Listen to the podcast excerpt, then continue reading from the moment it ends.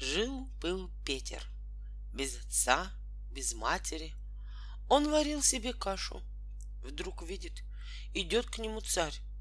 Вздумал Петер подшутить над царем. Вытащил из печки котел, в котором варилась каша, и поставил котел на пол, а сам сел у котла и запел. Варись, моя каша, без огня, без жару, для мышат, для котят, для мохнатых чертенят. Царь вошел в избу и удивился. Что это ты, Петер, сидишь на полу? Кашу варю, отвечает Петер. Видишь, булькает, сейчас закипит. А где же огонь? Где печка? А я без огня, отвечает Петер. Поставлю ее на пол и кипит. На огне всякий дурак сварит кашу. А ты попробуй, свари без огня. Без огня? Смотри сам. Сел царь на корточке, смотрит, каша и вправду кипит, булькает в горячем котле. Сунул царь палец, обжегся. Вот так чудо, удивляется царь. Что это у тебя за чудесный котел? Заколдованный, отвечает Питер.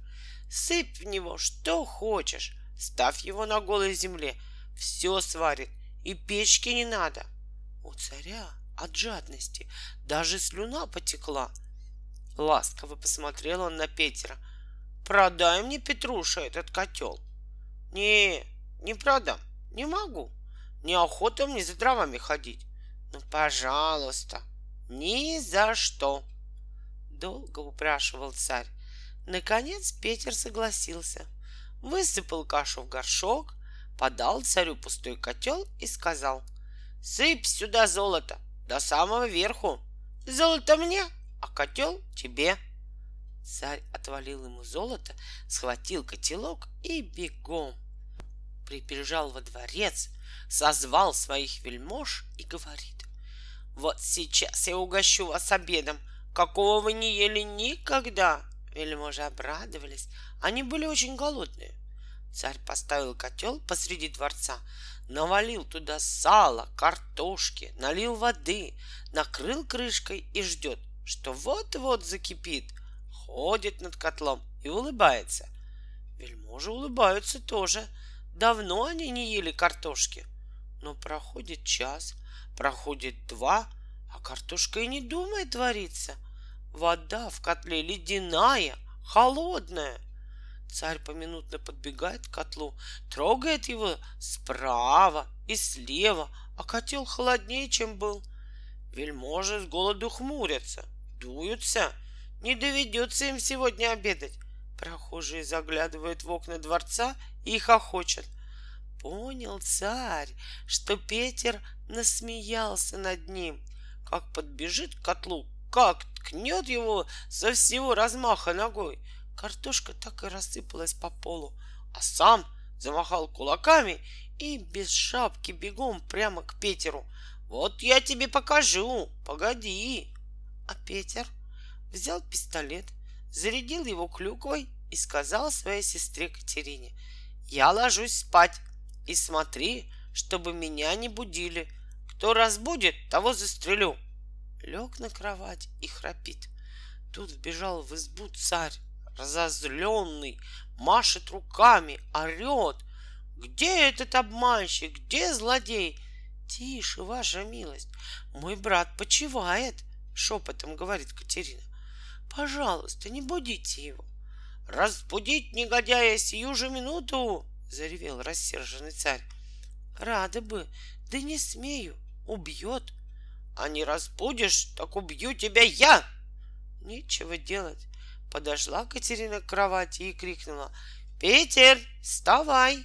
Вскочил Петер на ноги и хлоп выстрелил сестру из пистолета. Сестра так и грохнулась на пол. Из раны у нее хлынула кровь. На самом деле то была не кровь, а клюквенный сок, потому что Петер зарядил свой пистолет не пулей, а клюквой. Но царь не знал об этом и завопил — что ты наделал, убийца? Ты убил свою сестру. Не беда, не беспокойся, сказал Питер. Я могу воскресить ее. Да ведь она умерла. Ну так что ж, вот смотри. Я достаю из кармана волшебную дудочку, играю на ней тра-та-та, и сестра моя поднимается с полу и танцует, как ни в чем не бывало. Он заиграл тра-та-та и лукаво подмигнул своей сестре. Та вскочила и пошла танцевать. «Продай мне эту волшебную дудочку!» — взмолился одураченный царь. Долго не соглашался Питер.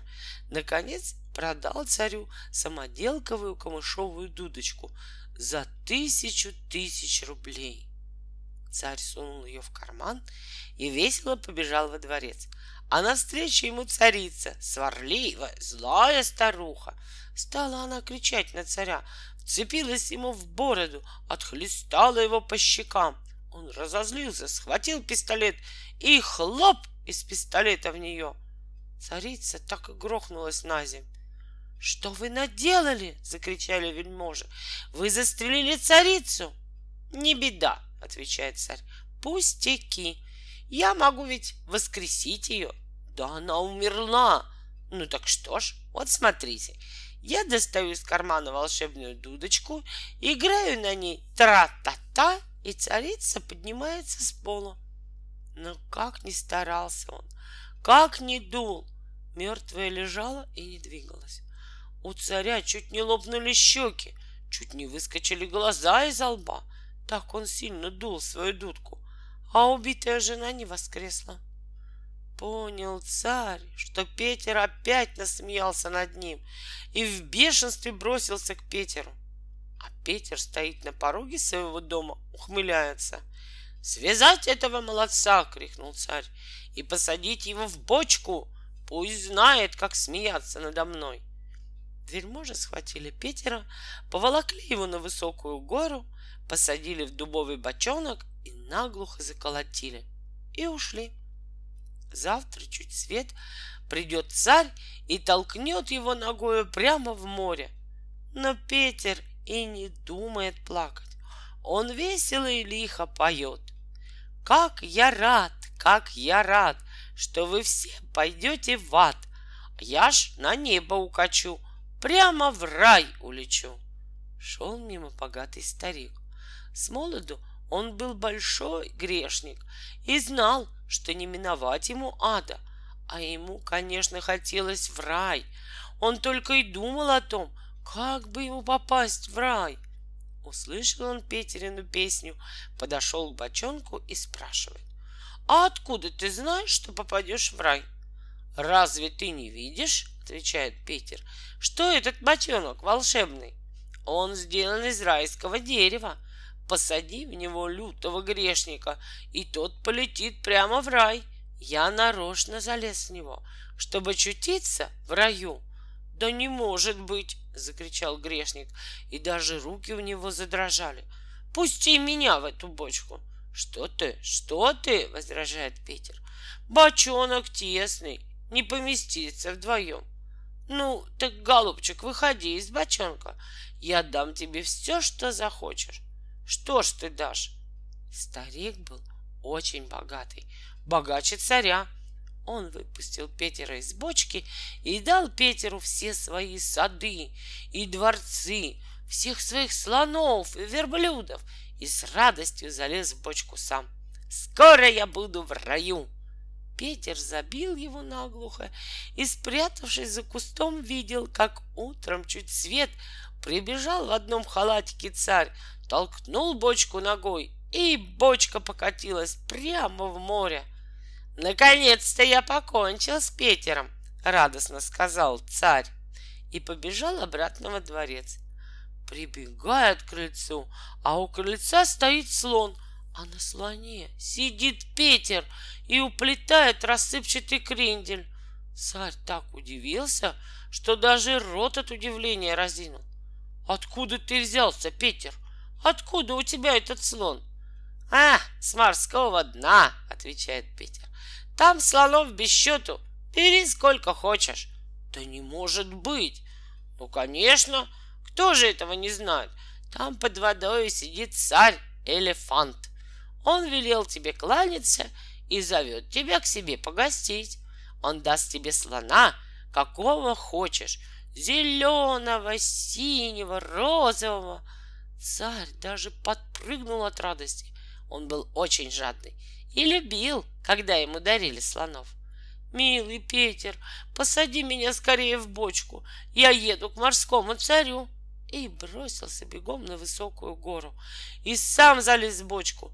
Но как ни сжимался, ни ежился, бочка была для него слишком мала, корона торчала наружу и мешала царю поместиться в бочке.